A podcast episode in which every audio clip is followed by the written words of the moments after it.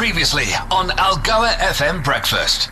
On the 23rd of July, in front of a 60,000 plus crowd, Banyana Banyana coach Desiree Ellis led South Africa to their first ever Women's Africa Cup of Nations triumph after beating host Morocco in the final. And this was six years after taking over as coach. And uh, we have her on the line this morning, Desiree Ellis. Good morning. Hi, good morning, Charlie and Wayne. Uh, welcome to, to the listeners. Yes, it's it's really nice to be able to to chat to you. Um, Desiree, what a journey! What an achievement! I think um, when I speak to the players, it's a long time coming. You know, we were runners up so long. I even tried as a player twice. Um, I didn't succeed, um, but I think 2018 showed us, you know, we were really, really close. And I think the team really matured from 2018 with a lot of players playing abroad. And when we sat down, it was one goal we want to win it. Not going to the World Cup, we want to win it. They were adamant they didn't want to qualify for the World Cup first. They just wanted to win it, and that would then mean that you qualify for the World Cup. Desiree, what was the reaction like uh, from fans and family? They must have been gone absolutely crazy. Well, I was not, so I suppose they were just extremely over the moon. You know, mm. messages we got, the you know the videos we saw, even of Thembi um, dancing on one leg. Um, it just warmed our heart you know, to know that we could bring hope to the country in a time like this. But the players, they, we were all emotional on, on the day. We didn't want to leave the dressing room, um, dancing and singing, but um, it, it was just a, a, crazy moment that we won't, that we will remember for a very long time. Mm, so will we, Desiree. Desiree, it's Lee. Good morning. Good morning. Desiree, so, I mean, you know, being Women's Month and all, the victory is that much sweeter. And uh, we know that you are the coach now, but you're also a former player and you also experienced, you know, both the highs and lows of the game. Do you feel that this experience was crucial in guiding Banyana Banyana, Banyana to victory? Because, you know, they say um, we teach as we learn. No, we definitely do teach as we learn. Also, the players, you know, a lot of them have gone through a lot of heartache as players themselves, you know. Um, as a player, I did. As a coach as well, not qualifying for the Olympics. You know, getting knocked out by Botswana when we should have maybe beaten them 7 8 0 mm. with the chances we had. Um, not qualifying for the 2015 World Cup when I was an assistant coach, and remembering Janine doing an interview and she just wanted to get out of it, and the guy just kept her there and she was crying, you know. So the, all those heartaches turn around, and we use that experiences and make sure it doesn't happen again. So it was a really good moment. I think Noko and Janine have been to five or six or even more uh, WAFCONs, and you know, to get this gold medal, uh, it, it means so so much, not just to them, but to all of us.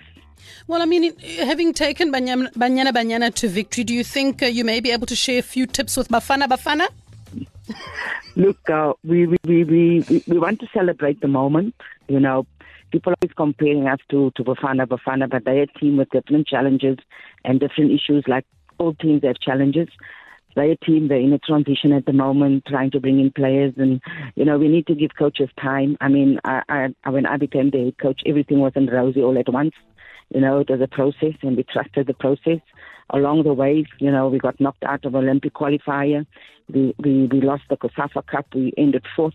We got recently got beaten by Zambia, but we trusted the process. So I think people just need to trust the process, and I think we just need to celebrate Banyana without comparing them to Bafana. You were talking about experience uh, a little earlier, but I mean, something like this doesn't happen overnight. We don't just go, you know what, we want to win this tournament. It's a lot of work that, that goes into making this happen. How far in advance does a team like yours start prepping for a tournament like this? Look, um, it almost starts immediately when you know that who your opponents are. You you work behind the scenes before that, but until you know who your opponents are, you can't start working because you're not sure what you're preparing for.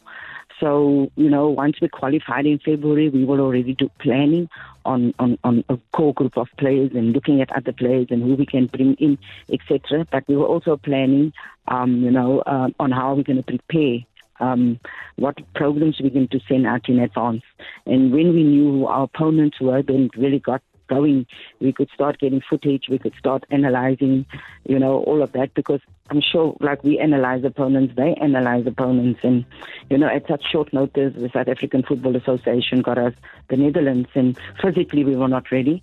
Um, but we took the game because we needed to test ourselves. You know, the league had not started, and from then on, we really, really, you know, um, started pushing and preparing until we got into camp.